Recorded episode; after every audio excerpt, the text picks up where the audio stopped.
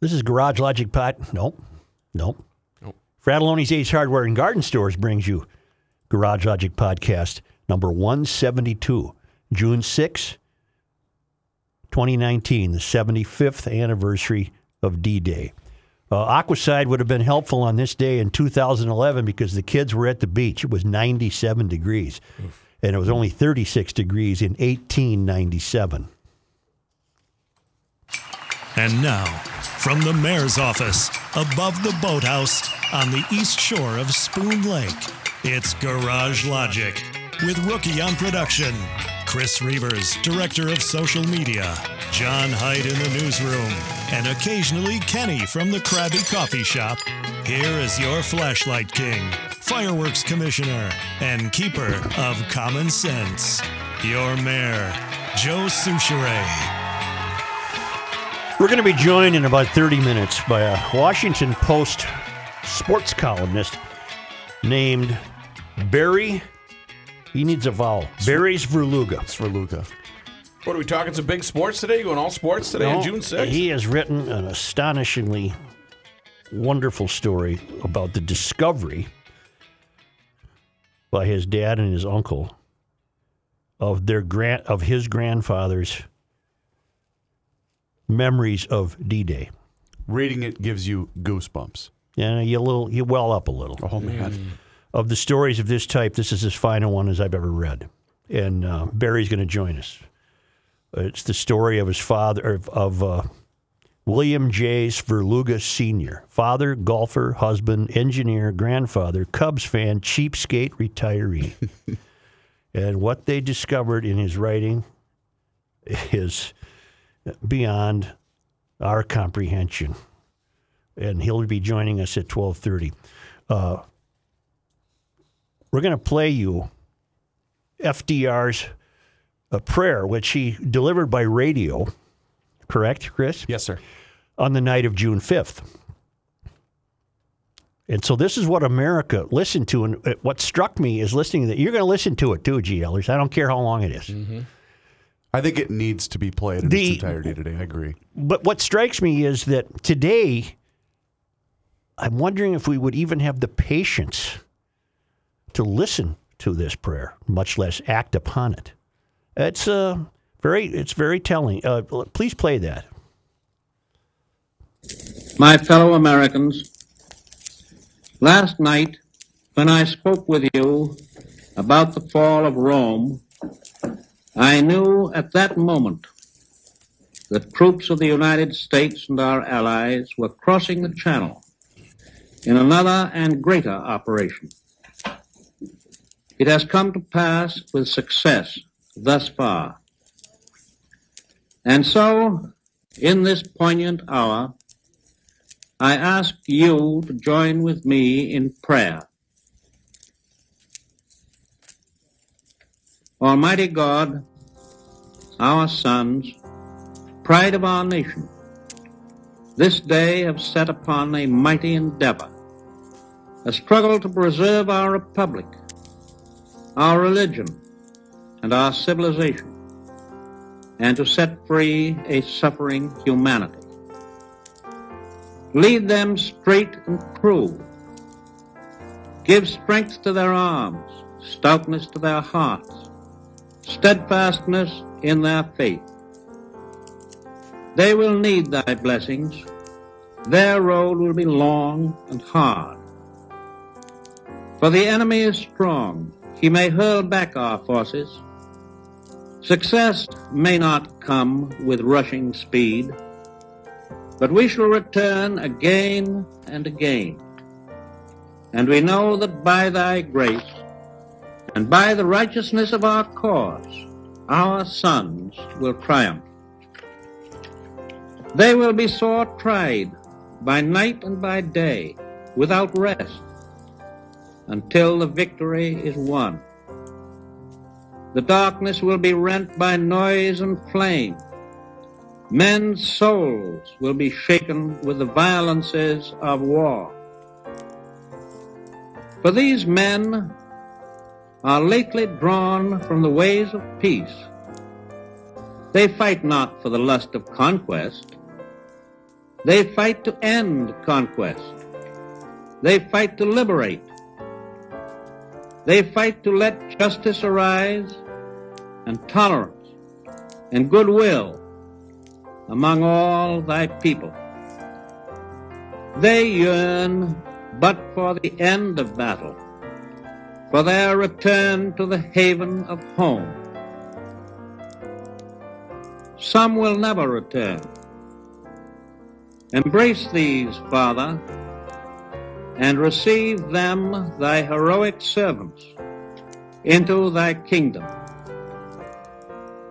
And for us at home, fathers, mothers, children, wives, sisters, and brothers of brave men overseas, whose thoughts and prayers are ever with them. Help us, Almighty God, to rededicate ourselves in renewed faith in Thee in this hour of great sacrifice. Many people have urged that I call the nation into a single day of special prayer.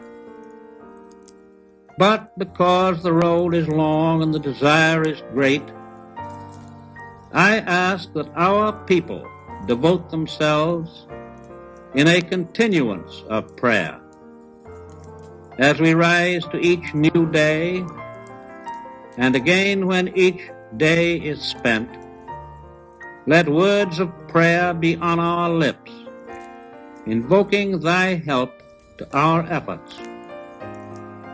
Give us strength, too, strengthen our daily tasks, to redouble the contributions we make in the physical and the material support of our armed forces.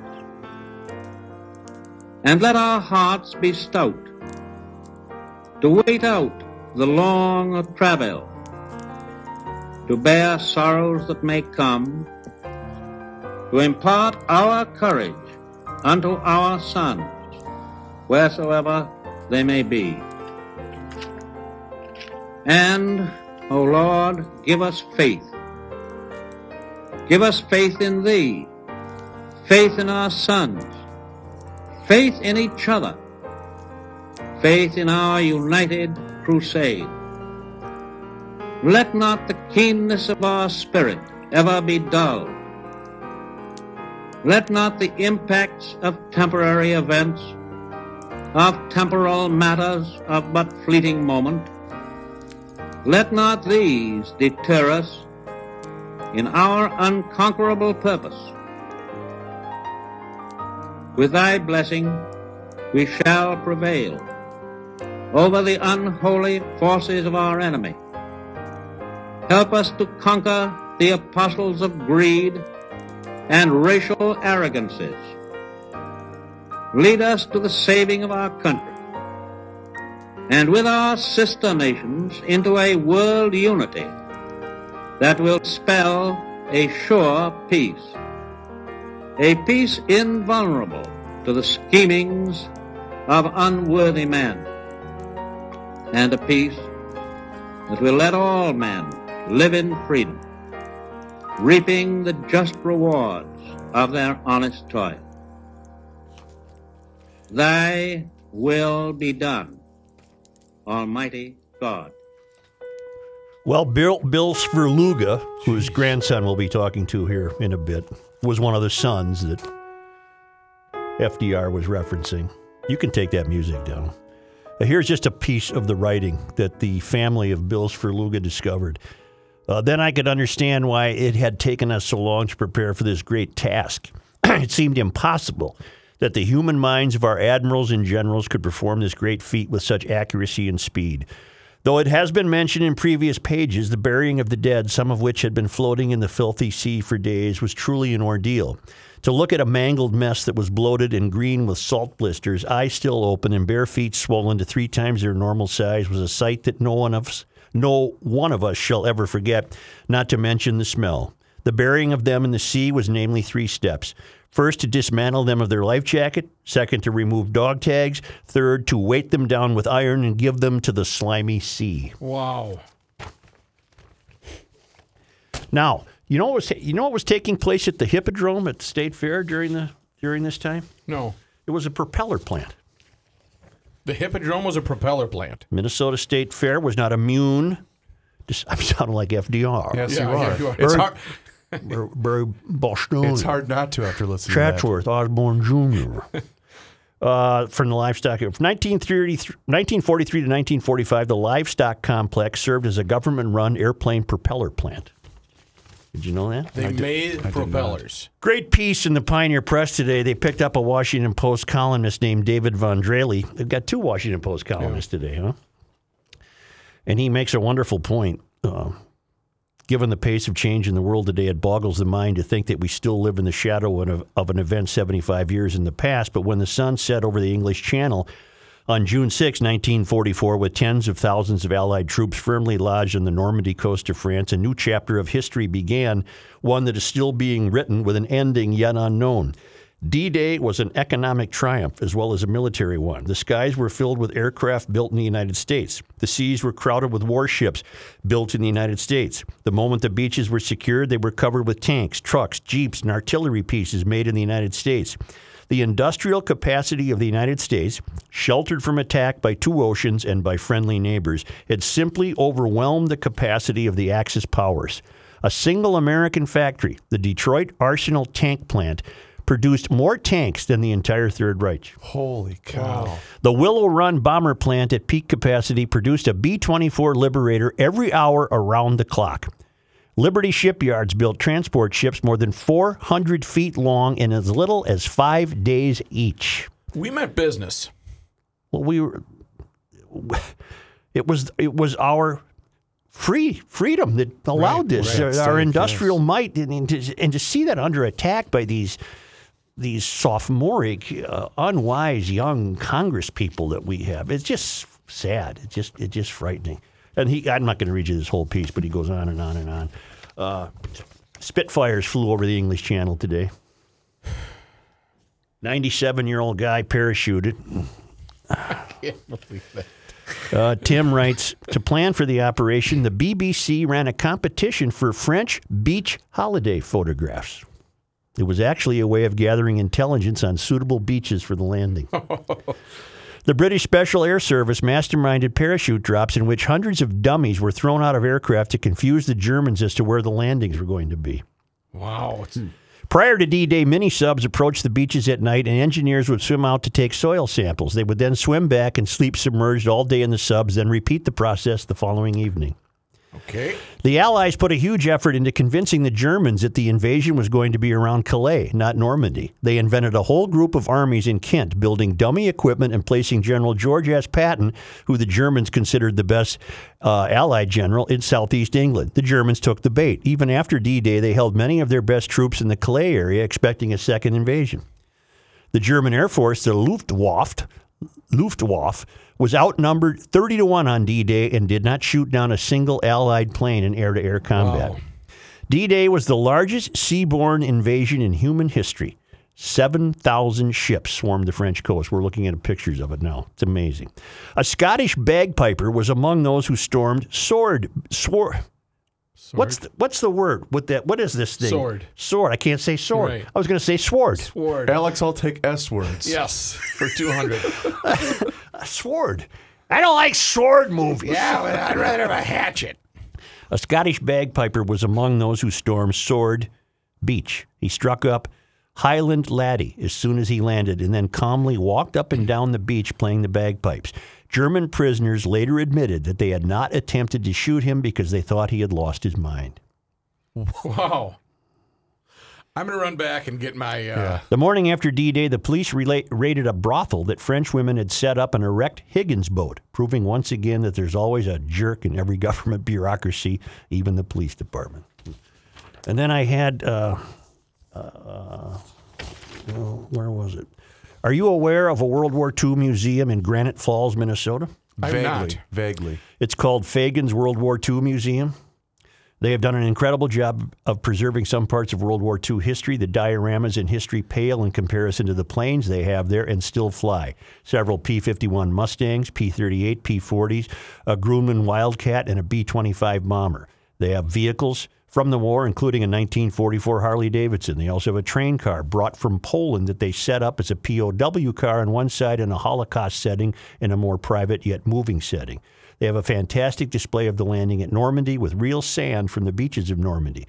If you have never been there, you should give yourself a day and drive one of your English automobiles. That's a good idea because when I'm in one, I pretend I'm in a Spitfire flying across the English Channel. Right. That's until it conks out. Right. Uh, they have extraordinary measures to capture the voices of valor, or in Garage Logic terms, great living Americans. They have recorded video stories of many veterans, many of whom have passed, preserving their stories for future generations. On Thursday, today, they will be having a program to commemorate the 75th anniversary of Operation Overlord. Uh, Fagen's Fighters World War II Museum. Look it up. It's uh, in Granite Falls, Minnesota. That's really neat. I had a note though about uh, the, one of the greatest foul ups of you had one job ever. Oh, well, concerning the, the, the, war. the head British, the head German guy, Cromwell. yeah. He got he thought the weather was going to be so bad on June 6th that he went home to give his wife shoes for her birthday. No. Honest to God, and uh, and and that we don't know how how crucial he was. I, think I had the piece here. I can't find it. I bet that upset the Fuhrer. No, you know what he did? He checked out. He checked out. Hey, you know what? Love to be here, but I, my wife needs a new pair of shoes. So I'll, be, back. right back. I'll be back tomorrow. Hold my cup. With the 75th anniversary of D-Day on June 6, I thought this memory to be pointed. My father-in-law was in World War II in France as an army airplane mechanic. Over the past 20 or 30 years, I would occasionally go to lunch with him and his buddies and talk about World War II. Prior to and after the war, my father-in-law was a a semi pro baseball player out of Albert Lea, and for a short period of time was a professional basketball player and played for the Lakers. Uh, one of our lunch partners and a baseball teammate of his was Harold Snuffy Curvers. Snuffy was a Bataan Death March survivor. The stories he told about his time as a prisoner of war were horrific. Another man we had lunch with was named Maury Gerlach. Maury was a marine engineering was in a marine engineering group in World War II and was the first group to go in the night before D-Day to open up lanes for the landing crafts, basically one of the first men to hit the beach on D-Day. I was a general contractor in Minneapolis until I retired and had a subcon- subcontractor electrician working for me by the name of Chuck Lindberg. I would sit and talk to Chuck after a day's work at the construction shack, and he would tell me about his stories of World War II. He was in the first group to raise the flag on Iwo Jima. When he returned from the war, nobody believed him, so he stopped talking about it. Clint Eastwood made a movie called Flags of Our Fathers, which told the story about the original flag raisers and the second group that were famously photographed. Chuck was a flamethrower flamethrower in the first group. They're all gone now, but I can't believe the extreme honor that was bestowed upon me to, to be able to have conversations with these greatest generation heroes. This was from Craig Freeman. I have uh, his autograph on one of those pictures. Who? Uh, Lindberg? yeah, Lin, On what picture? he had a picture of the flag raising, and I've got his autograph. I forget how we came about that. I, I think maybe Paul Brand was filling in for you one time, Yeah. and we had him on the air. It was at probably early June. Maybe you were off, and um, uh, I never realized how lucky I was. I I saw that picture. I you know t- put it away, and uh, I don't have it today. It's somewhere in the storage room, but he You know, the I, I, I got thinking because it, it's almost become part of the template that news gatherers will point out that you know the black troops served alongside the the white troops, Yep. but then had to come home and face segregation, which I, you know, I frankly don't understand and never will. I, Right. don't, I don't get it. Right. But you know, I- I'm, I'm, I think that people would be comforted by the thought that they, they, they had to be holding on to each other. Black guys, black guys, white guys. They had to love each other. They were united. Yeah. Absolutely. And, and it's pathetic that they came home and had once they crossed the Mason Dixon line, had to go to the back of the bus. I don't understand it, and I'm not going to dwell on it because I don't understand it. But I'm comforted by by the fact that that wasn't the case on that beach. They didn't care. That wasn't the case on that beach. They were brothers. Everybody. They were all together. even in, and even though black troops had subservient roles, uh, uh, handling supply craft, for example, no one was out of danger on that beach. Right. This guy we're going to talk to, uh, Barry Svergla, Svrluga. he needs a vowel. For Luga. Oh, his dad or his grandfather. Well, I'll let him tell it. They, they were playing golf one day, and his his uh, they finally started having the nerve to talk to him about it. You'll discover why they couldn't talk to him about it. Uh, and they were, I guess the guy was a great golfer. And they're sitting on the patio of wherever they were playing golf, and I, I think it, one of one of his grandsons said, "Well, how close were you?" Meaning to the beach. Right. He said, "See that tree? The tree was 25 yards away." And then this guy had terrible post-traumatic stress, I bet. which was unidentified, but uh, he killed a he threw a rock at a rabbit in his garden. They were they lived in Chicago, and he killed it. And he broke down. He just went nuts, crying. because of the, the amount of death he yeah, had he, witnessed. He, he, he had witnessed. So, uh, but this was a piece that uh, Barry has written for the Washington Post, and Reuvers alerted me to it. It's it also, by the way, uh, I did post it to the Garage Logic Facebook page because I know we're going to get a million emails asking where they can find it. It's also on Twitter. You, if if you look for GL, you'll find it immediately. Sorry, Joe. And the piece begins in the summer of 1992. My family gathered in central Minnesota for my grandfather's 70th birthday. We were there to celebrate William J. Svrluga Sr., father, golfer, husband, engineer, grandfather, Cubs fan, cheapskate, retiree. Seven of us joined in the celebration Bill Sr.'s wife, Ruth, my grandmother, his two sons, my father, Bill, and my uncle Dick, their wives, my younger brother, Brad, and me. At one point, maybe between the walleye and the turtle cheesecake, the conversation hit a lull. Uncle Dick filled it. Okay, Dad, he asked, what are you most proud of in your life? I think I half expected my grandfather to say the time he shot even par 72. What could be better than that? This was chit chat, brag about the family stuff, set up on a tee. Instead, he knocked us over with his response. D Day, he said. Okay. I bet he got their attention immediately. Mm-hmm. I remember it both as a matter of fact on his part and jarring to the rest of us. Why, if D Day had been so important to him, had we never heard about D Day? We know he had been there, part of the Allied invasion of Normandy. Right then, it became apparent how little else we understood. As the 75th anniversary of D Day approaches, I'm again aghast that I thought he could have answered anything else. And then in italics in this marvelous piece that Barry wrote, he provides us glimpses uh, of, of what his grandfather wrote, and nobody knew he wrote this. As we arrived in Plymouth, England, April 19, 1944, and in those 47 days preceding the invasion of Europe, we saw and helped prepare in our small way the greatest mass of men, material, and ships in the history of what was to come. For our first two weeks, we had nothing but new maneuvers until we could see them in our sleep, and for a while we began to wonder when and if that day would come. For we had built our expectations to such high levels that nothing seemed to satisfy us. In the spring of 1944, Bill Svrluga, then 21, set sail on the USS PC 568, a submarine chaser in the PC 461 class. The ship was diesel powered, 173 feet long, 450 tons, fully loaded with room for 65 Navy men. In the weeks leading up to D Day, the ship ran supplies and spies off the coasts of France and Belgium. The missions came at night. They were exhausting. We know this now because in July of 1944, my grandfather wrote it all down. Bill Jr., my father, stumbled upon the document in a dining room sideboard when he was in high school, but his mother caught him there and told him he was not to read it and sealed it back up. Wow. And then somebody And was then- smart enough to then- unseal well, it. I'm just setting up for when we when we're joined by Barry. I I, I got to think that uh, I think he's going on Tony Kornheiser's show today. I believe so. I, I got to think that uh, when this piece uh, uh, captures the attention of people like it has me, he, he's going to be wanted to be talked to by everyone. Which is why I'm glad he made 10 minutes for us today. I need more than ten minutes. Well, that's true. I My- need more than ten minutes. But what I was amazed by, you guys, in, in reading that, you, you you you learn the amount of secrecy that this took on so many levels. They mm-hmm. literally wouldn't let guys leave because they were afraid, you know, loose lips Right. sink ships. Mm-hmm.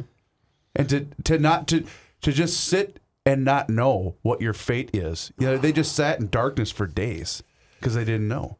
Uh, it's it's It's a It's a different time, isn't it? it's just, it's just amazing. Say, uh, How are you going to segue into something? I, I, I, I want to know. know, I know. Let me let me give you a little relief here and say what is next. How are you going to segue? Tell me more, it? Joe. Right. What do you want to let us know about, Joe? oh man, yeah, I'm trying to pick who wants to be the first. But I tell you what, every one of the advertisers on this show is proud of GL and the show that is being put together today to celebrate the 75th anniversary. Well, I want to get you to EcoFun Motorsports in Forest Lake. Uh, marvelous stuff, including the electric assist bikes. But there's a special right now. Uh, Tim's got a one hell of a motorcycle for sale. Uh, it's it, it's if you're going to do some cruising, you got to consider this. It's a new 2018 Yamaha Star Venture Transcontinental Edition. The retail price with the full Continental Transcontinental kit is 27 grand. They have it marked down to 21,999. Wow. It's a marvelous bike. I've seen the pictures of it. Uh, that's after all of our discounts and Yamaha customer cash plus sales tax. Uh, uh, it's the Cadillac of bikes. It has everything you could ever want. It's 113 cubic inch air cooled overhead valve V twin, full GPS infotainment touchscreen, four speaker surround sound radio with Bluetooth and phone hookups, heated seats, electric parking assist, forward and reverse, power tilt windshield. And low interest financing for Full 60 bathroom, months. too? Uh, you Full might as well bathroom? be. But uh, it, that is the bike. If you're going to take off and go to California, this is the bike you want to be on. It's absolutely. Okay. Uh, it's the the 2018 Yamaha Star Venture, and a great deal on it now. Plus all of the other great equipment at EcoFun Motorsports: scooters, mopeds, youth ATVs, youth snowmobiles. And those Bintelli, Bintelli e-bikes with five different levels of assist. They're they're right in downtown Forest Lake, or online at ecofunmotorsports.com.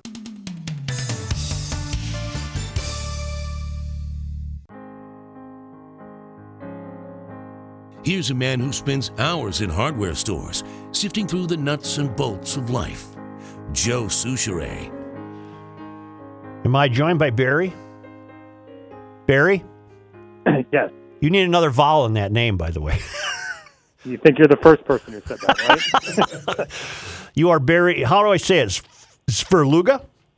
Nicely done. All right. You're a sports columnist with the Washington Post, That's correct. but of a younger generation. So, in my days as a sports columnist, we would not have uh, seen each other, I would imagine. How old are you? Uh, 48. Well, close. I, we might have covered stuff together. Who knows? Say, I've read a lot of pieces uh, of the type you've written, but I've not read a better one uh, than what you've done. Uh, I Well, I appreciate you saying that. I find it extraordinary for three. I discovered in it three layers, and you correct me or uh, educate me. Uh, one, none of you guys knew that he could write like that, right? For sure. Number two, that extraordinary uh, domestic situation while he's overseas, what happened at home, and and Yep. three and three, uh, the inability to ever discuss this and explain for us uh, what happened in the summer of 1992. So, yeah, and that's where I started the magazine piece um, for a reason, um, because we were celebrating his 70th birthday, actually in central Minnesota. Um, my uh, my dad lives in Minneapolis. He's lived in the Twin Cities for a, a long time, and and they used to have a little lake cabin. And we were at dinner up there, and my uncle said, just kind of in a you know, making conversation kind of way. Well, hey, we're here to celebrate your 70th birthday. What what what are you most proud of? And and he said, without hesitation, really, D-Day. And while it's so logical and makes so much sense now, Mhm. um, at the time, I think it caught all of us a little off guard because um, this was not something he talked about. If that was the most significant thing in his life, um, why hadn't we heard that? Now, since this story appeared in the Washington Post magazine first last week and then in print over the weekend, um, I have heard from so many relatives of veterans, um, specifically in World War II, but also in other um, wars, who said the exact same thing. They they had known that their you know father, uncle, brother, whatever was was in the war, um, and they had never heard any uh, of the details. So um, that began kind of a a long exploration for us with him of of what he went through, um, and all these years later results in this magazine story. Tell us uh, the story about your father. Uh, it, it would have been your grandmother uh, preventing your father from. Apparently, your father discovered this uh, when he was in high school. Is that correct? He discovered the writing, but then your grandmother wouldn't let your dad read it. Yeah, and there are two layers to that. One is exactly what you said. There, I keep calling this thing a journal. It was really a it's a 16 page document that my grandfather typed um, or had typed for him Mm-hmm. uh, while he was at a rest camp in England um, a little more than a month after D-Day uh, and before he went on um, his next mission, which was uh, the invasion of southern France from the Mediterranean. Um, and it's a it's a remarkable recounting of not only the events of June 6th, but the the run up to it and and the aftermath. I mean, I, it's a it's a historic document for sure. Um, so my dad did find it in, uh, I believe, a dining room sideboard. His mom, as you said, I don't know if caught is the right word, but did say, "Hey, you know, that's a private document. Um, you know, you shouldn't be reading it." And by my dad's recollection, he he kind of mentally filed that away, and um, and thought, you know, I'll find that again someday. And and you know, when my grandparents passed away in 2006, he was cleaning out their um, personal effects, and, and there it was in a in a drawer. So you, if you go back to your first point, that's by that point we had visited Normandy um, with my grandfather and gone through that incredible experience. But but here's where we discovered, wow, how self-aware he was in the moment. Um, one of the importance of what he and these thousands of other sailors and soldiers were doing um, in terms of the future of the world, um, but also uh, what a great writer he was and, and how vivid the images were and how he was able to capture the the I guess I would call it emotional uncertainty of everything that they were doing. That you know even on um, missions in the days and nights leading up to to D-Day, with all the mines in the English Channel and and German air forces and all that kind of stuff, you you never knew whether you were coming back alive or not. So that was that. The, the, describing the stress was um, amazing. I, I, I think I think his writing was extraordinary. exactly. Let me let me read And two was- let me read two paragraphs. It seemed fantastic as we did our work each night so close to the enemy, sometimes right under their noses, and then making a mad dash back to England before daybreak with what seemed unbelievable luck. Our days were occupied with sleep, rest, and preparation for our next mission. Why we were never interrupted or discovered by the enemy is beyond explanation. God and luck must have been with us because many of the other ships that were assigned to our squadron never came back. Our orders, when deciphered, were if trapped by enemy, jettison ship. Jettison meaning to completely destroy the ship and material so it could not come in to their possession. Our nerves were beginning to tell of the strain we were going through as each night passed. We were not allowed to go ashore during the day or mingle with anyone because of the information someone might let slip from his lips. Each night as we headed back into enemy territory and the coast of England slipped into the sea, I knew that not only I, but each and every one of us wondered if we would ever see uh, if we would live to see the break of day. That's that's fantastic writing. Amazing. It Amazing. really and, you know, is. A, he was a um, an engineer by trade. When he, you know, he made it home, survived, and and um, you know, on the GI Bill, ended up going to um, drafting school, and he worked in suburban Chicago designing um, parts for locomotives for General Motors for forty something years. So this wasn't, you know, he he he had that ability, but we didn't know anything about it until after he had died, and we found this document. Was he an ornery guy? Did you get to spend time with him as a as a younger guy? Did you know him very well? Oh yeah, yeah, super well. Um, he he was 21 when my dad was born, and my dad had me when um, he was 26. So he was only in his late 40s as a grandfather. Uh, and you know, he taught me how to play golf, and he was a great golfer himself. loved loved the game, and and the best player I've I've played regularly with. Um, so we had a great relationship. Um, he was a big Cubs fan. Uh, we used to go to sporting events, um, all that kind of stuff you do with your with your grandfather. Um, you know, who was more than able-bodied for you know 30, 35, probably close to 40 years of, of my life. So, um, so I had a great relationship with him, but you know, didn't know about the war stuff until much later in his life. What is it you think you? Uh, what is it you think you discovered? Uh, did he? He he apparently had a troubled life. Is that correct? Like you you described dinner hours were short, for example. Yeah. So you know, my my dad and my uncle, and particularly my uncle, remembers the their house growing up as being tense. Um, in a lot of ways, it was very typical '50s household. That my you know, my grandfather would arrive home at 5:15. Dinner would be on the table that his um, his wife had made. They were essentially done with dinner at 5:30. There was not a lot of chit chat. It was not a warm, fuzzy place.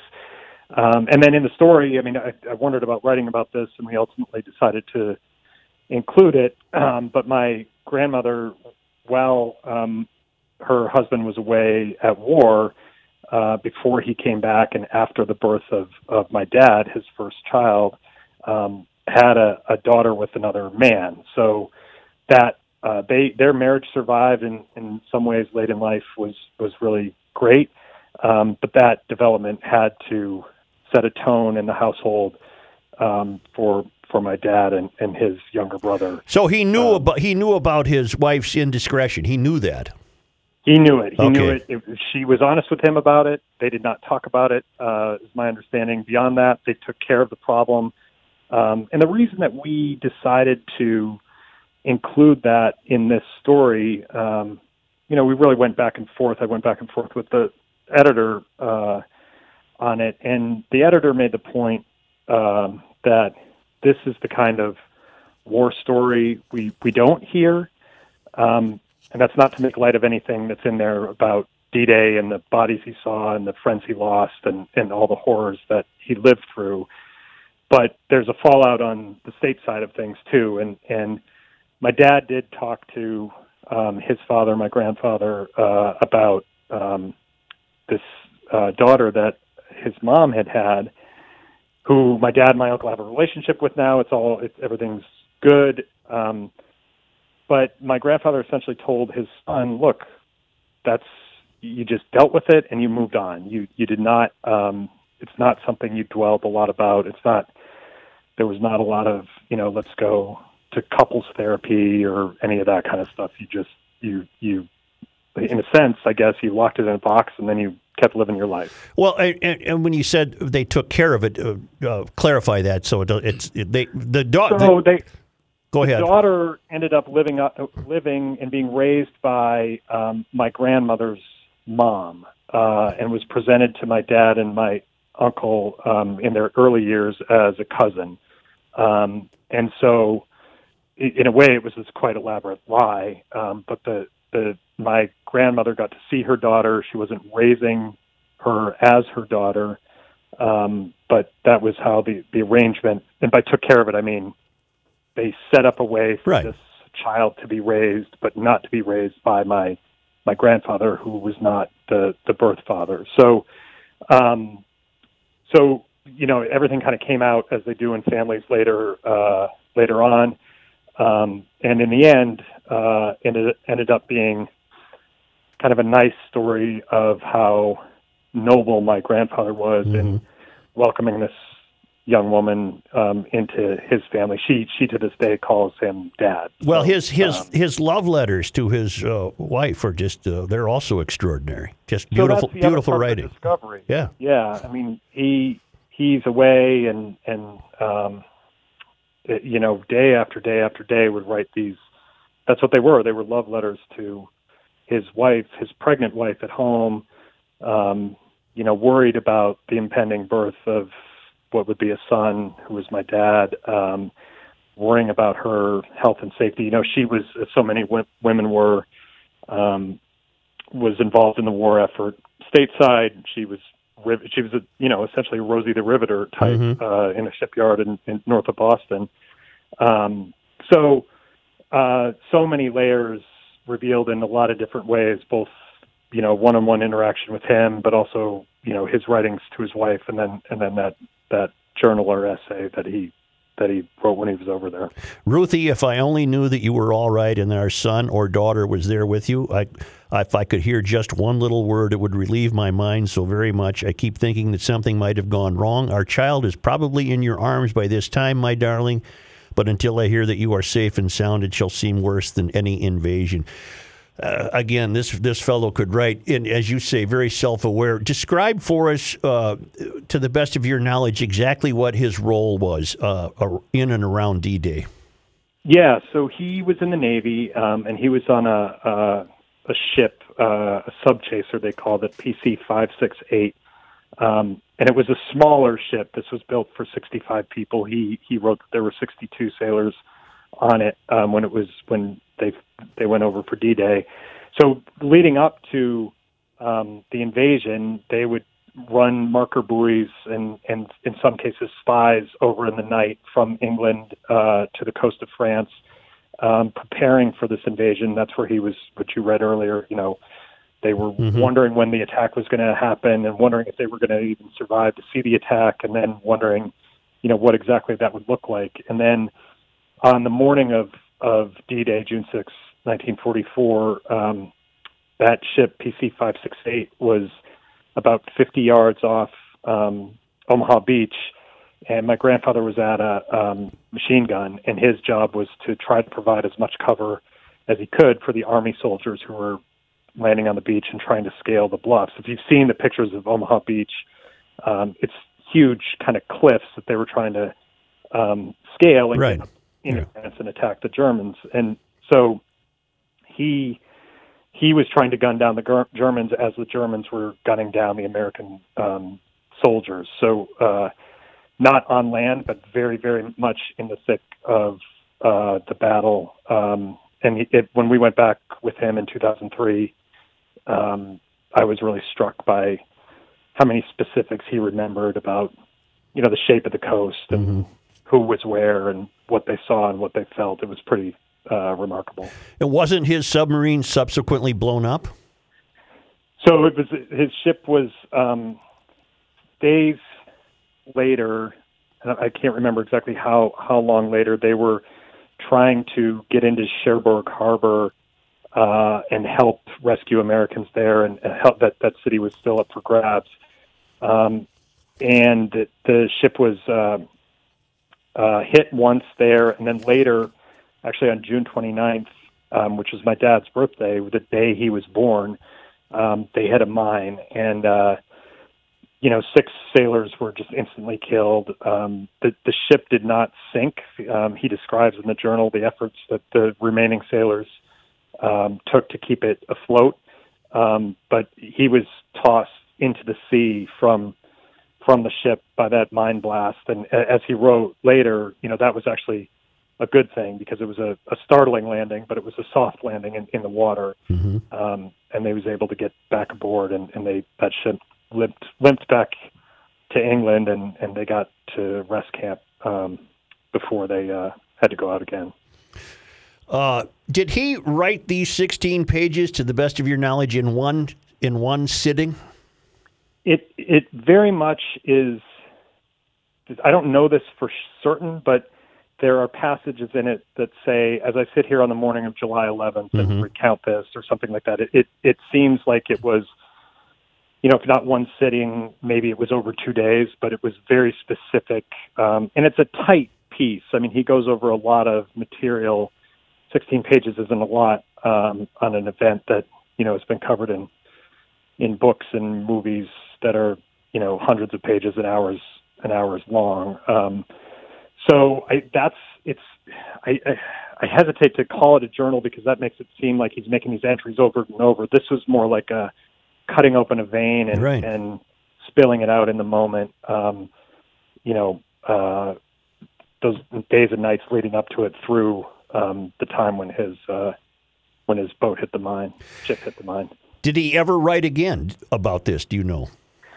Not not that we know of, um, and it would be great if he did. I mean, if we had, if I had figured out that he could write like this um, when he was still alive, I would have hopefully would have encouraged him to to do more and maybe helped him do do more. Um, you know, it was it was so we felt so fortunate that we at the end of his life started to hear stories and and hear him verbally speak about it that it never really occurred to me that you should be writing this down, particularly because I didn't, you know, I didn't have any reason to believe that he a liked writing or b was any good at it because I hadn't seen samples of his work. Um, but that's one thing that you know, all my as a former sports writer, you you would know how many friends you have that are writers. Um, so many of my writer friends have, have uh, reached out and said, "Well, you know, we know who the writer in the family is, uh, and it's not you." So, um, Well, maybe that's where you got it.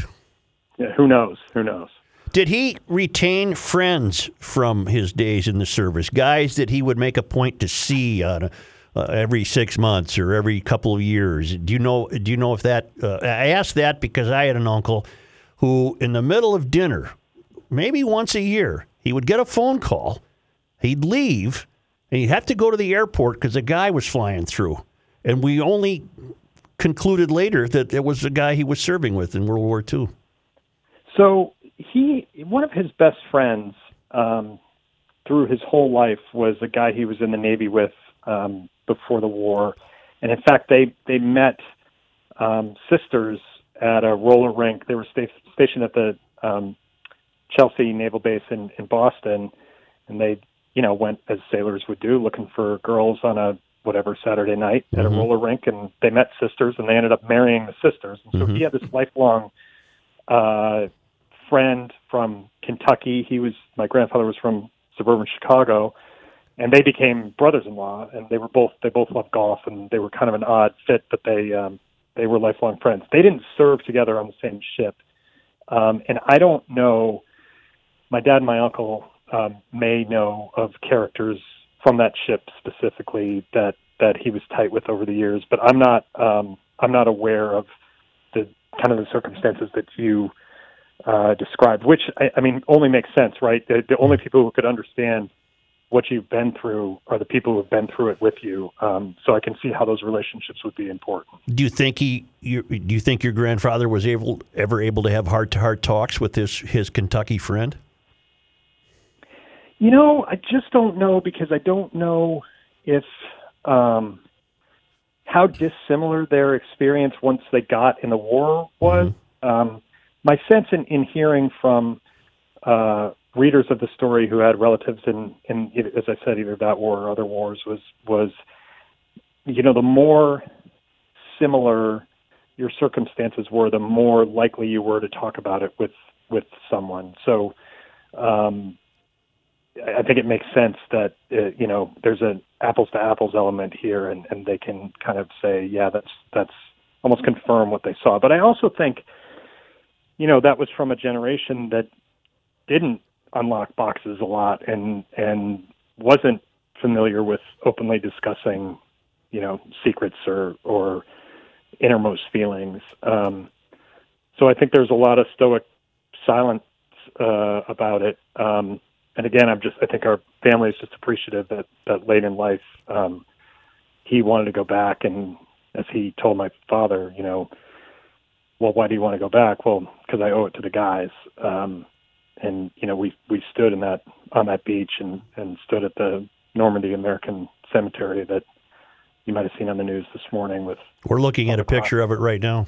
yeah crosses and Star of David and and him just standing there saying could have been me could have been me. And that's that's what you live with I think. By today's knowledge, would he be a, a classic case of post traumatic stress syndrome?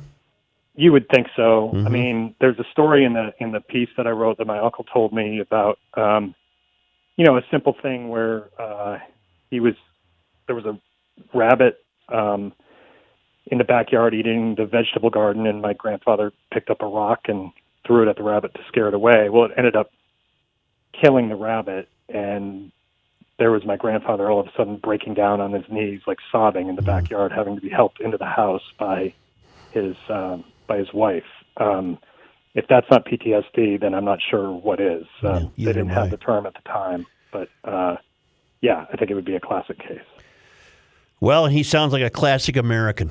Just one hell of a classic American. Great guy. And you're hearing, uh, I'm very interested that you're hearing from so many people. I bet you will continue to as this story gains traction. Uh, it's a marvelous piece you've written. And, uh, and again, it's so distinguished because of these different layers to it. You should be really proud of this. I appreciate it. Thanks for saying it. Thanks for reading it, and thanks for um, spreading the word about it a little bit. All right. Thanks, Barry. Good Thank to you. talk to you. Thank you. What ad are you going to do next? wow. Wow.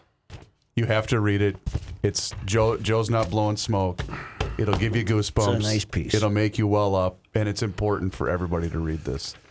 I could have listened to him for another half an hour, by the way. Well, the only reason we let him go is he's got to go do He's another got show. another interview. Wow. Oh man, this guy could write. As we crossed the English Channel, meeting thousands of ships, it seemed as if they came from nowhere. My mind went back to my wife that in a few days or weeks would give birth to our child. My dangers were minor compared to the thoughts that ran through my mind of what could happen to her giving birth to our son or daughter. Perhaps to some they were foolish thoughts, but to me the life of my wife meant the world itself. I did hope and pray that if something did happen to me, she would hear she would not hear of it until after our child was born. There was a job to be done, and if it was done with success, I knew I could get to see them both again. Can you imagine how long those nights were? How uh, the how your mind as a human being would race? The other thing you learn uh, reading this piece is the utter exhaustion all of the all of the personnel experience, whether they were on land or in a landing craft or in a sub or on a boat. Uh, the parachuters, the, the exhaustion. They they never got to sleep. It was chaos. It was hectic. Right. And yet they they had a there was a there was an outline for what they were to do. It was well planned out. And- But they were they would just pass out on their feet sometimes from exhaustion.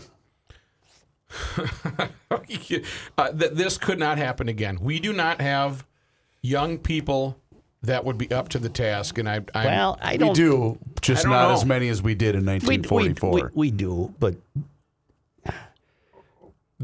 I'm having a Royce like gas attack. You There you are. are, but uh, look at how polarized we are, and I I I just don't think we have enough chutzpah. the very might that freed the world, the very industrial and economic might that freed the world, is now frowned upon by many Mysterians in this country. And it was that it was that extraordinary economic engine that was able to turn out a plane an hour, Right, a very impressive. boat every four days. You're talking 1940s. uh, you know, and the industrialist saying, "Here, here's my here's my assembly line." Of course, they got paid by the government, but uh, you know, the state fair. Hey, we got room. We'll build propellers. Uh, it was, and, and to, to listen to some of these babbling fools that we're encountering now in our political life is just uh, it. It can be just terribly disheartening. But I, I don't this think country said we're all in. yeah, We're and, all in. And I, I think I think it, it, we would be again. Uh, I think the correct answer is yeah, just not as many, maybe. I think we saw I mean, it. you two, if you were put on the ship, you'd say, "Wait a minute, I got to go back. I forgot my shoes. yeah, my watch I forgot my here. left my comb behind." Larry. No, you know what? We probably would have been the same. That- what- What's the line I just read? His greatest line. But being away from your family would play head games and make you absolutely crazy. It's I- the I- unknown. I it's the unknown it. that would kill you. Yeah, but what about that line? We had a job to do, and if we did it well, we, We would could get back. Yep. Well, I don't know. Well, let's Patriot Ride Here we go. Oh, here we. There Now, you there go. you Good tie. There we go. Good answer. from DennisKirk.com. Join more than 5,000 motorcycle riders along with thousands of other people on Saturday, June 22nd. They assemble at the Anoka County Airport for the 14th annual Dennis Kirk Patriot Ride. Right now, we're all feeling a little patriotism. Special tribute will be paid to military personnel and law enforcement officers. Money will be raised for nonprofit causes that support them. You don't have to have a bike to participate. It's, it's going to be a great event. They got music, 100 vendors. Uh, there'll be a T6 Thunder Air Show, an Honor Bird flyover, Vikings cheerleaders. I don't know what they're doing there, but they're not hard on the eye, are No, they? They're cheer not them hard on. on Here the we eye. go. Rah, rah. Vintage warplanes, live music by Emerson Avenue, lots of food, over 100 vendors, and more. Be there at 4 p.m. for a chance to win more than $10,000 in door prizes and buy a $10 raffle ticket to win a 2019 Harley Road Glide to be given away the day of the ride. And then when you're maintaining that Harley Road Glide, DennisKirk.com will have everything you need. Uh, there's so much to do at the Patriot Ride. You have to go to the website and take it all in. Patriot Ride, that's one word, patriotride.org. Saturday, June 22nd at the Anoka County Airport.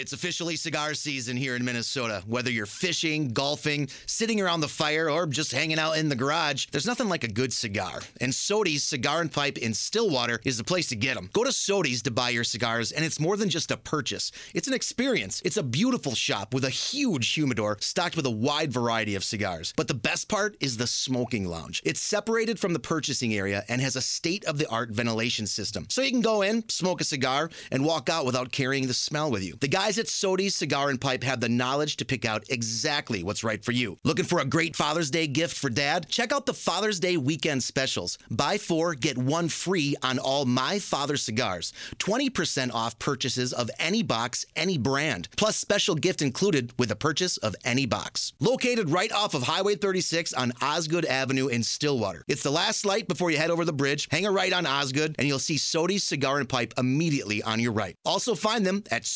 sodiscigars.com. Insurance agencies today. This is Patrick Ricey for the Canopy Group. The big just keep getting. Have you noticed the consolidation happening to commercial insurance agencies today? This is Patrick Ricey for the Canopy Group. The big just keep getting bigger, and you and your business continue to get passed around until you become a dreaded house account. You have been consolidated. All of this was done to you without your control.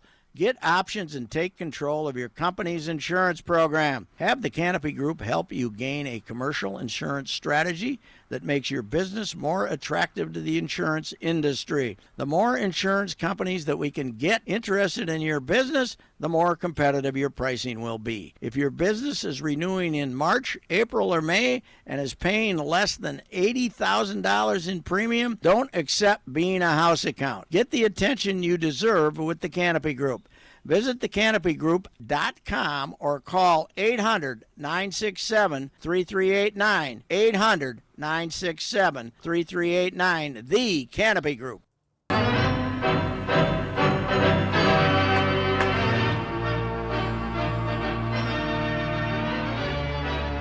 Hey, Patrick.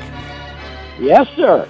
Uh, Todd uh, writes, "I've been a GL listener since the '90s and ex- and can't express how much joy I'm getting. Um, for all the years I've been listening, I don't ever recall hearing the history of the organ music that is the sports talk theme. Could you please fill me in? Uh, I, what's your memory of it? I know what mine is. Well, we were uh, taken up to uh, Mr. Hubbard Senior, not Stanley S. No, the grandfather. The the grandfather. grandfather, and uh, we were we were told as as uh, Monday Night Sports Talk was gaining some momentum. Now this was still Monday nights. It wasn't Sunday. Yeah. we- Wait, was it was it? Did we start that on Sunday nights? Yes, we did. Here we go. We Yeah. started that on Sunday nights. Okay, so we were still in this the building we're in now, and we went up to this area we'd never been up to, Right. and and met the only time I ever met the the inventor of radio in the Twin Cities, uh, Right. Mr. Hubbard Senior Senior, and uh, they played. We were told that he loved this pipe organ music that they had used to play at the country barn dance that they had downstairs or something Right. and he played it for us and uh, several tunes. And yeah, I think you and I are the ones that picked out 76 trombones. We thought it was, uh, pro- you know, properly uh, enthusiastic. That's right. Not to That's pretty mention that the order came from the top. How soon were you guys nodding? Yes, Yeah, why- yes. we Oh, love yeah. that Like, idea. uh, when did we start we were not, we were not ordered, we were not ordered on penalty of being fired, even though we did get fired later. yeah. But uh, we were not ordered, but we certainly, uh, I, I took it as a strong hint. I did too. yeah. It's like leaving breadcrumbs. I you did know, too. you might want to. and we were uh, we were hard into our radio career there. We were making uh, twelve cents an hour on Sunday nights, and uh, we were doing three hours. And sure, if you want to do that, we'll do that. That's fine. So, and then uh, when we came back, of course, of, uh, around Labor Day in uh, '83, we uh, brought that with us. So Do you know we, we a uh, enjoyed it so much. So. Do you know a sports columnist for the Washington Post named Barry Svrluga? I do not know Barry personally. I know of him. He's very good, and uh, he's uh, you know he's he had a pretty uh, pretty good reader today about his uh, grandfather uh, having uh, uh, written the uh, letters. Uh, this this treasure trove of letters that he had never revealed to anyone of uh, his World War II experiences, including Normandy Beach. Right? We just had uh, Barry as a guest, and it was Did fascinating. you get Barry? Way Oh, to yeah. go! I Yep. was trying to get his number for you. Couldn't get it. Well, he called me Jim, and uh, at the end, which is fine. Uh, it's close enough to Joe. It's three letters. But Reuvers Reuvers thinks that it, he might be a buddy of Jim Souhan because apparently it was Souhan who retweeted the story locally. That's how it, I Yeah. first was aware of his of his story. So that's my guess is was his So now he thinks Souhan's one hell of an interviewer. Yeah, right. Well, yeah, maybe he did think he was talking to us. That's, that's true. Well, yeah, but I'm sure it was. Uh, I'm sure it's great. I'll have to listen to it. I've been out. I've been out on the water today celebrating the 75th anniversary of D-Day by uh, looking at Wayzata Bay. really? The bride and I came out here, and uh, we're gonna have. Uh, we're about to eat lunch, and uh, she was in shopping for a while, so I sat out on a park bench here, Joe. The summer season has started for the uh, Let it begin. for the wealthy boaters and uh, uh, pulling up to the uh, uh, cove here now, the old Sunset. Yes, there's, there's a dock there. limited uh, in limited apparel.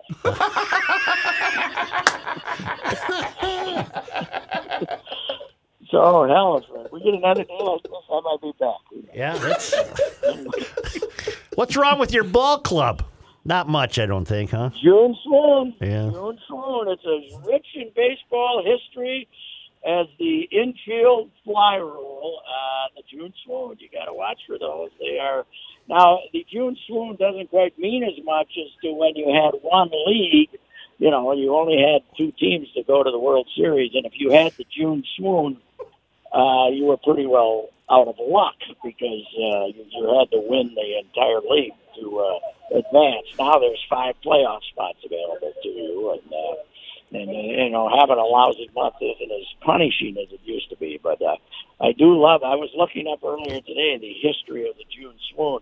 A lot of people put it with the Giants in, when they got to San Francisco, but I I think it comes earlier than that because uh, the first June that the Twins had here in 1961, they lost their first eight games, uh, fired the manager, and uh, went 10 and 21 for the month. And I richly remember us all being aware of the June swoon Mm-hmm. uh, that first year. So. Is Toronto going to win the NBA?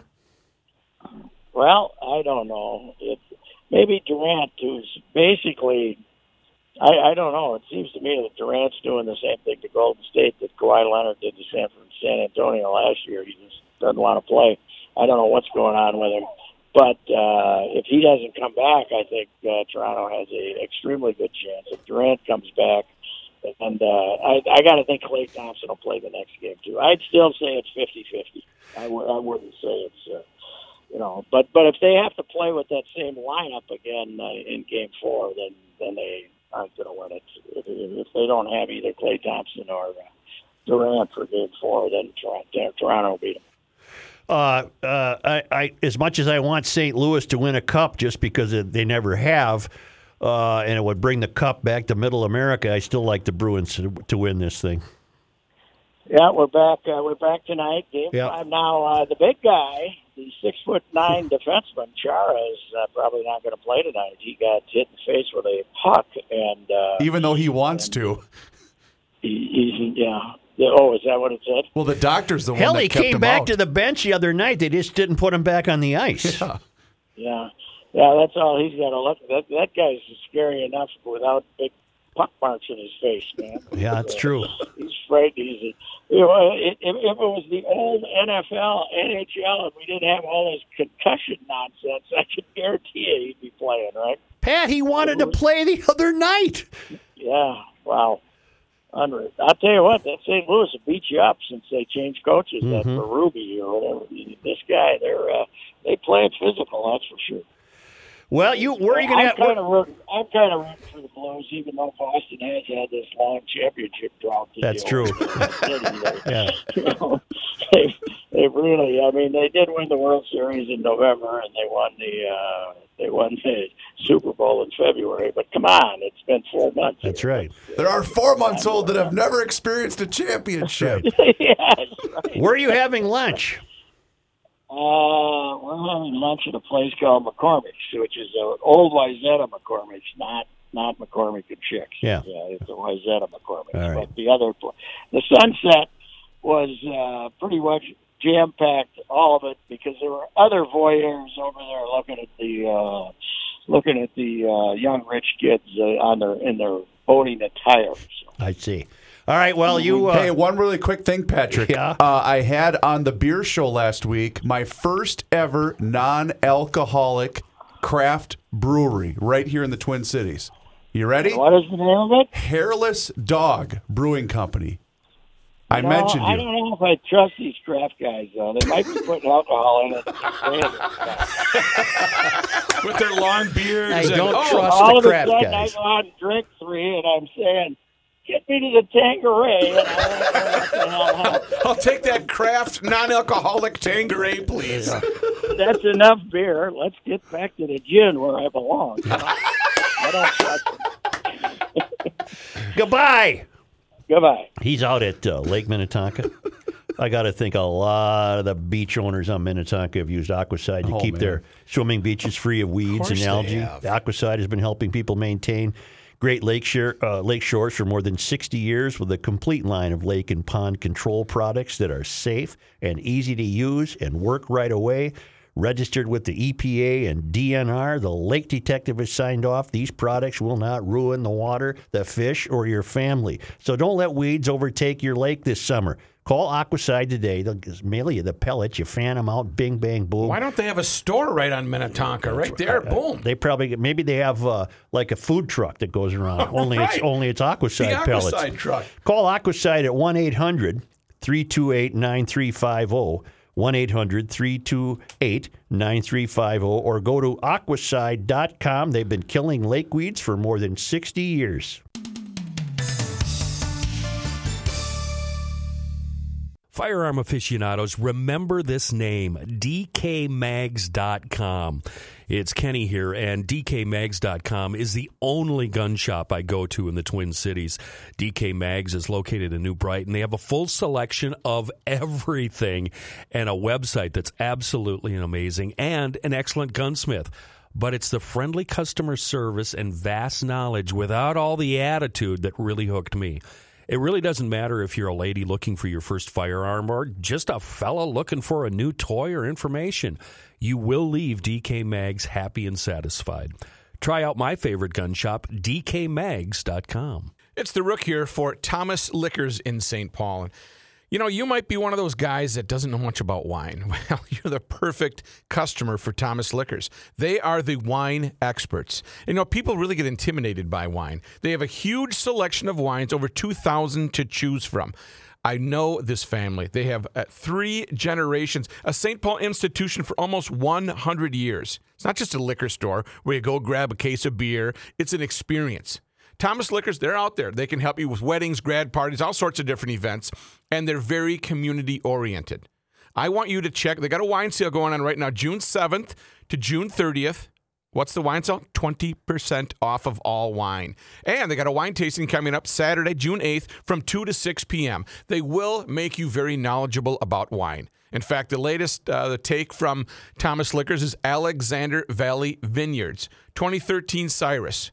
Uh, I sipped on it last night. I'm not a huge wine guy. The wife is a wine guy, and she absolutely loved it. So if you want to know more about the Alexander Valley Vineyards 2013 Cyrus, show up at Thomas Liquor. I bet if you go there Saturday from 2 to 6 for their wine tasting, they will be featuring Alexander Valley Vineyards, and you need to tell them the rookie sent you. Go online to thomasliquor.com and don't forget to tell them that the rookie sent you. Again, a St. Paul institution for over 100 years. In St. Paul, Mac Groveland, Highland Park, and all over the Twin Cities, you need to go for your wine needs. Thomas Liquor on Grand Avenue and Prior in St. Paul. Don't forget to tell them the Rook sent you. Great news, GLers. Tousley Motorsports has Polaris Slingshots. That's the fun three wheeled open air roadster that you drive on the road. I'm talking no roof, no doors, all power, and 100% excitement. Stop into Tousley Motorsports. Mention Garage Logic for a test ride and a free goodie bag. You got to check one out, GLers. These babies are a blast, and you will have a ball. Slingshot is a three wheeled motorcycle. It is not an automobile. It does not have airbags and does not meet automotive safety standards. Three wheeled vehicles may handle differently than other vehicles, especially in wet conditions. Always wear a DOT approved full face helmet and fasten seat belts. The driver may need a valid motorcycle endorsement. And don't drink and drive.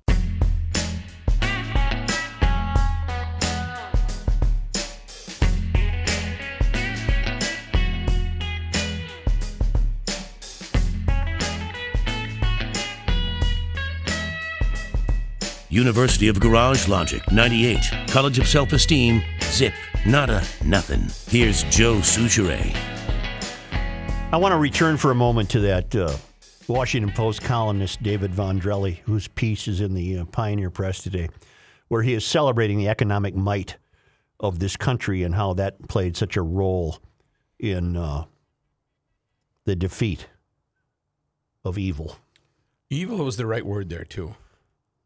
American leadership since D Day has been a great vindication of the rising tide that lifts all boats. Today, the United States is a similar slice, about one quarter, but of a much, much larger pie. U.S. gross domestic product was about $250 billion a year at the end of World War II. Today, it is over $21 trillion. Adjusted for inflation, that's a sevenfold increase.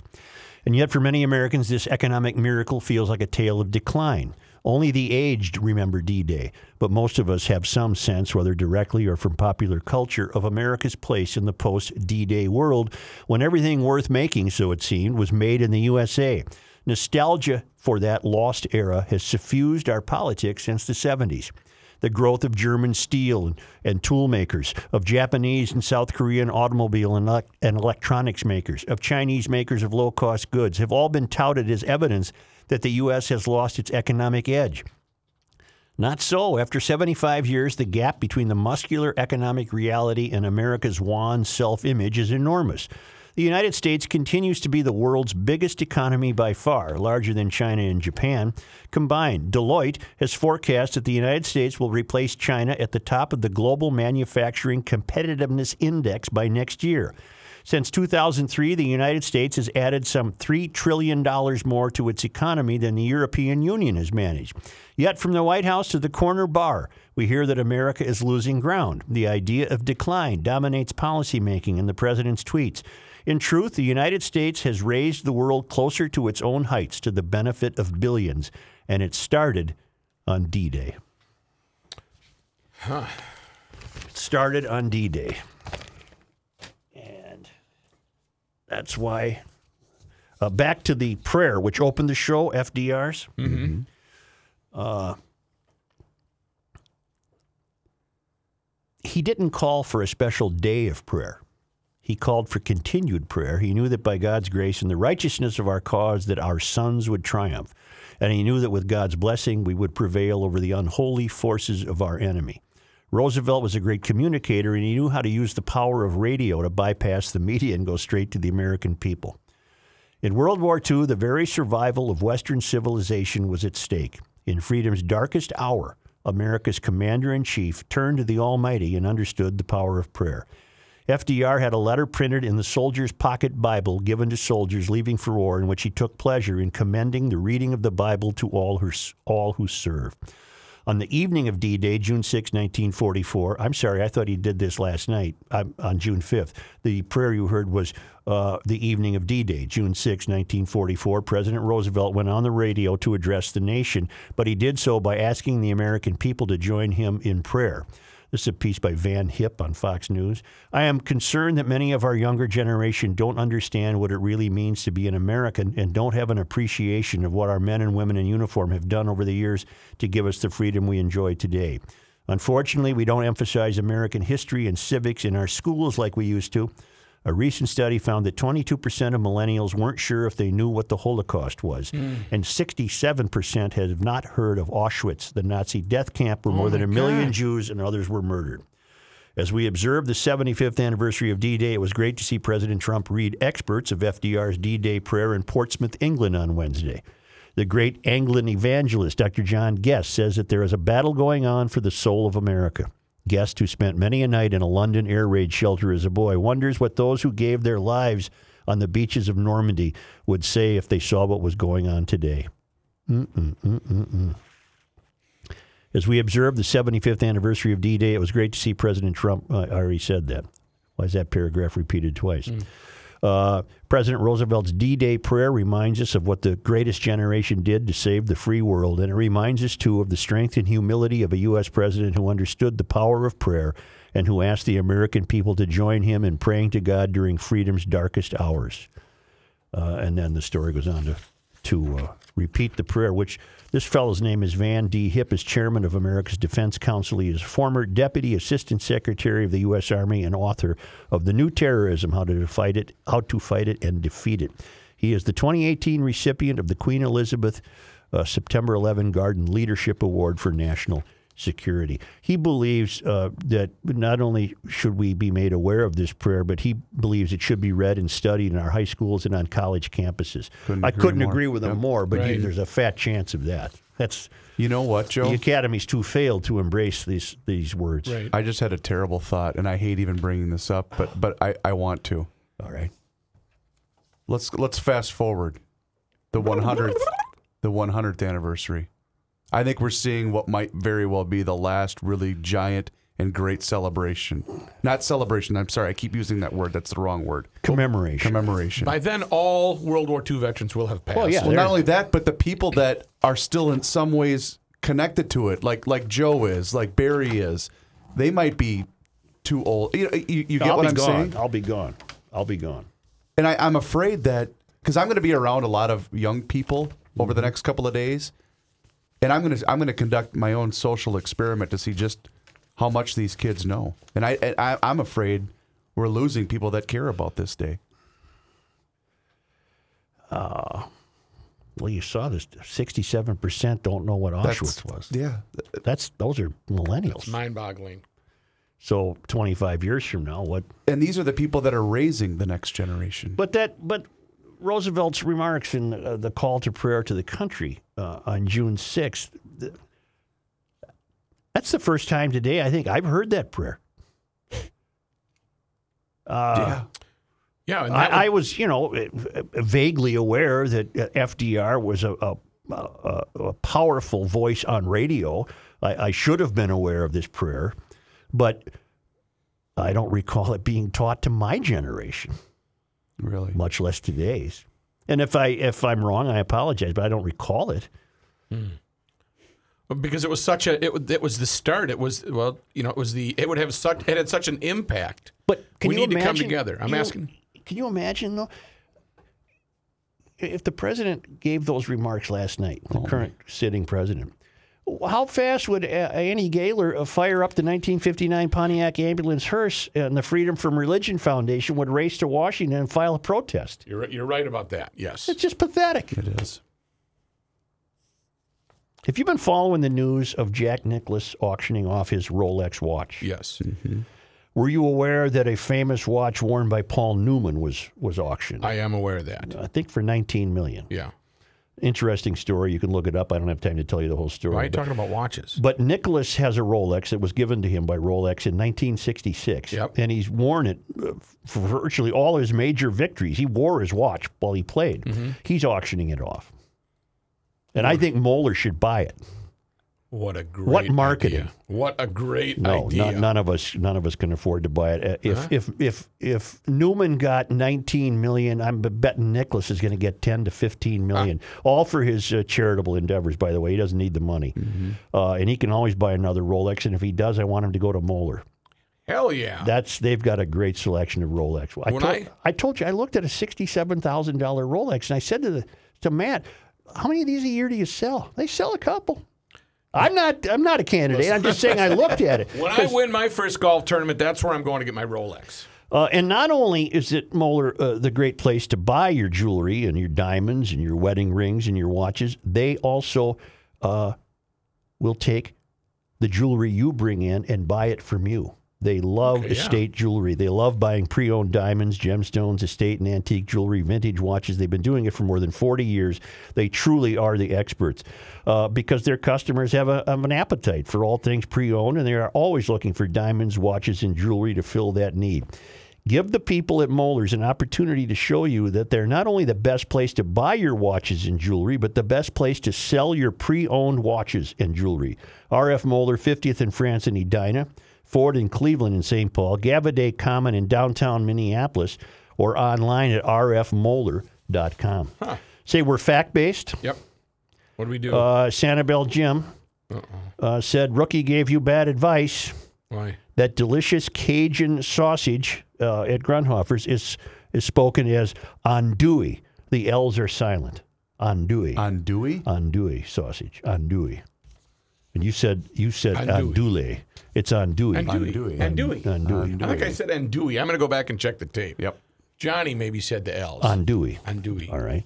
But if I was uh, uh, not correct, then I stand I was also chastised for not knowing what potato sausage was. I got a couple of emails from listeners, but I also- don't. I'm not sure I know what say? it is. My dad said, "Hey, dummy, you used to, you used to eat it as a kid all the time." Like now I do remember what Is it it is. sausage with potatoes in it? But kind it's it's lo- stuff. It's Stuff that Spencer puts in there, that's it's really Hey, he good. gets enough time. I know, that's true. That's true. A GL crew from a South Dakota native who lives near Watertown and Lake Kampeska. I wanted to share knowledge. Watertown is located in Codington County and is in northeast corner of South Dakota on Highway 212. The lake is northwest of Watertown. Sorry, Joe, it is not in the middle of the state. And if you get the chance, visit Terry Redlin's Museum. Okay. Okay, we're fact based. got right? it. Remember the uh, story? I think Johnny Heidt had the story of uh, Volvo's new uh, ad campaign says free towing for life. Yes. oh yeah. And I I thought that's bad marketing, you know. Uh, but longtime uh, contributor Downing notes, lifetime towing for your Volvo. Like you, I initially thought that was a pretty bad marketing gimmick. Should I expect my Volvo to need frequent towing? Then I got it. Remember the lonely Maytag repairman? All day he sat around waiting for the phone to ring. Maybe Volvo is planning to do the same thing. They will run ads showing the lonely Volvo tow truck oh. man just sitting around waiting for the phone to ring. Brilliant. Yes, he's there if you need him, but you won't need him. Brilliant. Now all they need is the right character actor for the part. I'm envisioning some rube with an unruly beard, a sleeveless t shirt, probably wearing shorts with rubber farm boots.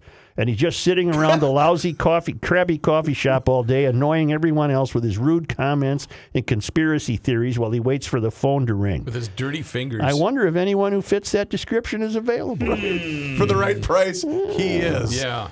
Kenny and Cooter. They She- could do the the Volvo tow truck and ads. Chief offsite correspondent Kelsey provides a new spin on that classic Hollywood Squares joke. Oh. Peter Marshall. Back in the old days when great grandpa Joe put toothpaste on his shirt, what was he trying to do? George Gobel. Get it in his mouth.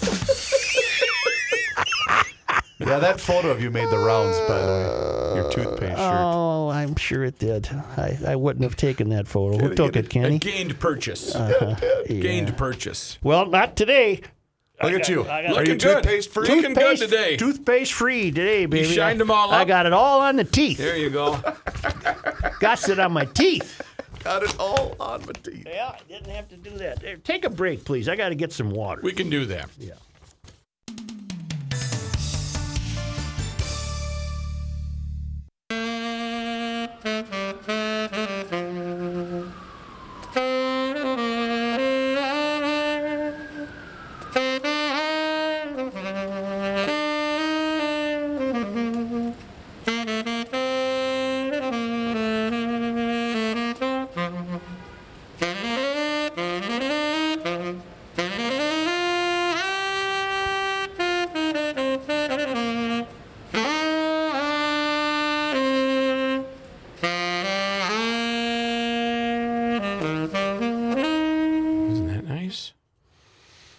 Hundreds of veterans, the Queen and U.S. President Donald Trump will attend the UK National Memorial event, or did yesterday, in what was considered the most important event of the Second War, World War and the biggest amphibious invasion in military history. Later, more than 200 veterans boarded a cruise ship in Portsmouth to make it to Normandy in time for the big day today. They were escorted by five Navy vessels and 18 gunboats as they made the journey to Caen. Today's group will join 300 D Day survivors who left from Dover on a British Legion cruise ship named Boudicca yesterday. Uh, representatives from allied countries, including Germany, are expected to attend these events. Wasn't that fantastic? Uh, yes, and boy, aren't- isn't that nice? Germany's come a long way, haven't they? Well, I think the point of that Washington Post column is the world came has come a long way Yeah, as yeah. a result of D-Day. Well, and you had a couple of bad guys, You know, freedom and capitalism has, has floated more boats than any other system of government. right? We're not led by people who particularly believe that or embrace it, but that's to our great loss that they don't embrace that. You know, I don't know what the future will hold. Do you think without without uh, economic might and freedom there'd be a Grundhofers today? No. No, Huh? absolutely No. not. No. So there might be some good German sausage, but not this Grundhofers. Many varieties of chicken, br- Grundhofers, old fashioned meats. This is what North side of Hugo on Highway 61, just east of Highway 61. I love to taste the bratwurst. Many varieties of chicken brats. Delicious sweetie potato, sweetie. Sweetie. That's what you call if you really know her ah, well. you doing, Let's have some sweetie potato sausage. Chicken and beef kebabs, fully cooked ring sausage, kielbasa, andouille, ring bologna, blood sausage, and country sausage. Country sausage sounds good to me. Really does. It uh, it it, it uh, hearty, hearty. Is Hickory. it- Like a hickory flavor? Is that what you're picturing? Yeah, you can get them over there. But remember, this is the brat capital of the world for your own grilling brat brackets this summer. 130 brat flavors. These are pork brats. Do not boil them, grill them. And while you're there, get your bacon cut any way you mm-hmm. want, the steaks cut any way you want, and they've got it all. It's a it's a meat market. The chicken. These are meat professionals. the chicken breasts there are the best around. Isn't that you something? need a wheelbarrow. They to are bring literally them the out. size of footballs. And a huge yeah, and Kenny gnaws on them as he drives in his That's, truck. no, that's gross. Over 20 varieties of beef and chicken sticks, huge variety of jerky, double smoked hams. You know the drill. It's just a fantastic place. It's where garage logicians have been meeting each other. You got to try the rookie burger if you have not. Call ahead to make sure it's in stock. I would highly suggest that you do that. GrunhoferMeatMarket.com. Perfect. Say, uh, Can I mention one thing before before you move on? Uh, the Garage Logic survey. that's is- what I was going to talk about. Oh, okay, good. It's being ta- uh, we're going to run that through the end of this week. We are not doing a show tomorrow, so tomorrow's your last day to participate in the survey if you choose to. Go to the Garage Logic page, features menu, boom, takes three minutes. Well, how has it has it been getting reaction? I'll say. Well, because we're we're seriously, you know, this is we're in uncharted waters. Right. Podcasting is an uncharted uh, territory. It's it's new to all of us. We're today was number 172. We're getting in the groove. We're, we're figuring it out, but we need your input. If you want to tell us what what you like, uh, what you would like more of or less of, We're getting tremendous feedback. We really, Yeah. really are. I last night had a uh, a second stork event uh, to thank our volunteers that have uh, donated or their time or money at secondstork.org. And one gal gr- drives back from Green Bay. So I turned her on. She didn't know about the podcast. I said, Well, you listen to the podcast and catch up because as you travel this summer while you're traveling, wherever you're going, you have a whole bunch of podcasts to catch up on. Go to garagelogic.com. the survey. The survey helps. Well, it's, it takes you three minutes. I Right. mean, it's nothing, you know. I resent when I get, you know, car companies are sending me surveys. Did you like our service and all that? I always want to say, leave me alone. Right. We Just didn't do leave me this, alone. We didn't do this to sell you aluminum siding. But we always get great feedback and great ideas from the GLers. That's why we wanted to do the survey. and we don't have any no opinion. You you have to have an opinion. you and gotta only have two one. genders, too. That's right. Right. One only or the two other. genders. Are we eliminating a whole bunch of people because they no, don't they can't no, find but their you're still one or the other. Right. Where you take it from there is that's Right, your that's- business. You're on your own there. You know, you want to get way out there in the 64th gender, that's your business. You can still be a GLer. Right. But, we're only providing the survey. For this Taker. survey, it's boom You, or you- boom. you male or female? You, You got the deal or you don't have the deal. Male, female, or I don't know. Mm-hmm. Could have been an I don't know. Not sure. I can't sleep at night Are you a man or a woman? Don Knotts. That's what keeps me awake. hey, when are you going to dig that up for a highlight? Or did we already use that? Uh, we've already done. Yeah, we've done Hollywood Squares already. oh. Well, how about uh, rejected Bond movie titles? Uh, we have that. We've got uh, the origination of lake names. Well, you got to come up with that. When we did it's the all, best it's all of, when we did half the time we forget to do it. yeah, Well, Because you know what? that on a Because we're giving them so much. when we did the, uh, it, it is fun though because when the, the the last put together best of that would have been uh, two weeks ago tomorrow. Yes, I remember. Yeah, and there were so many people that have you know are listeners of the podcast. They hadn't heard leprosy or the the, The was it- chimp cartoon the bubble. chimp cartoon. When he's making the, the blacksmithy. I love that. Yeah. Uh, Is it ready yet? what did he get to take home? The paper. Right. I, it was the best when you said the lunchbox because I saw Yeah, the, the black the, the, the half with the thermoses on the top, housed on the And top. what's in it? And the thermos and my bologna sandwich, Yeah. maybe some chips, a, a carrot, A banana a for banana. fruit. That's what he had when he went home. What's, what's for dinner? Fried bananas. Okay. Say now through June 29th at any RF Moeller Jeweler store, you can get 50 bucks off your watch repair. I am taking advantage of that as we speak. I, my watch is in there. It's up on the rack. How often are you over there? Well, I just dropped it off. Oh, I'm- God, Right by his again. house. yeah. My watch is up on the rack. It's getting its uh, 60,000 mile service. Nice. Mine hasn't needed anything yet. But 50th in new. France uh, in Edina, Ford in Cleveland and St. Paul, Gaviidae Common in Minneapolis. Well, uh, you don't say happy No, D Day, do you? you say thank you. You say thank you, D Day. Yeah, and I, I would like to uh, shout out to the uh, city of Winona, where my uh, where my dad and his brother were from. Uh, they put out um, Your tweet was really cool, rookie. They put out crosses, and this one has uh, my dad's brother's name on it. And Joe Schuth from uh, who was originally his dad was buddies with my dad. He sent out a thing on Facebook remembering him on this day, 75 years ago, that your brother, your uncle, gave his life in France, fighting evil so that others may live in freedom. God bless him and keep him. If you want to go to the Facebook page, you, you'll find it. But uh, my dad's brother uh, did not make it back, and that messed up his whole family life. But uh, remember the ones when you didn't come back, the people that were still there had to live with that loss, and that is that's really bad as well. But thank you to all veterans that made it back and didn't. So there we go. the mayor is out. Yep, I'm here. I got you. We got you. I don't fade away. I should also mention where you can find all these podcasts. GarageLogic.com. GarageLogic.com houses Joe's Bookshelf, Author's Corner, the comics, the latest comics from Mr. Greg Holcomb, and all of our back podcasts, where if you're heading up to the lake, you can catch up, and we certainly hope you will do that. As well as, if you'd like something new, try Table Talk with Rookie's Family. Yes, it is a legitimate podcast, and it's very entertaining to listen to the dysfunction of Rookie's children and spouse. GarageLogic.com. You can find us. Apple iTunes. Drop us a little line of how we're doing. Don't give me that no opinion stuff. GarageLogic.com and Apple iTunes. Garage Logic podcast version. Thank you, veterans, on this D Day anniversary.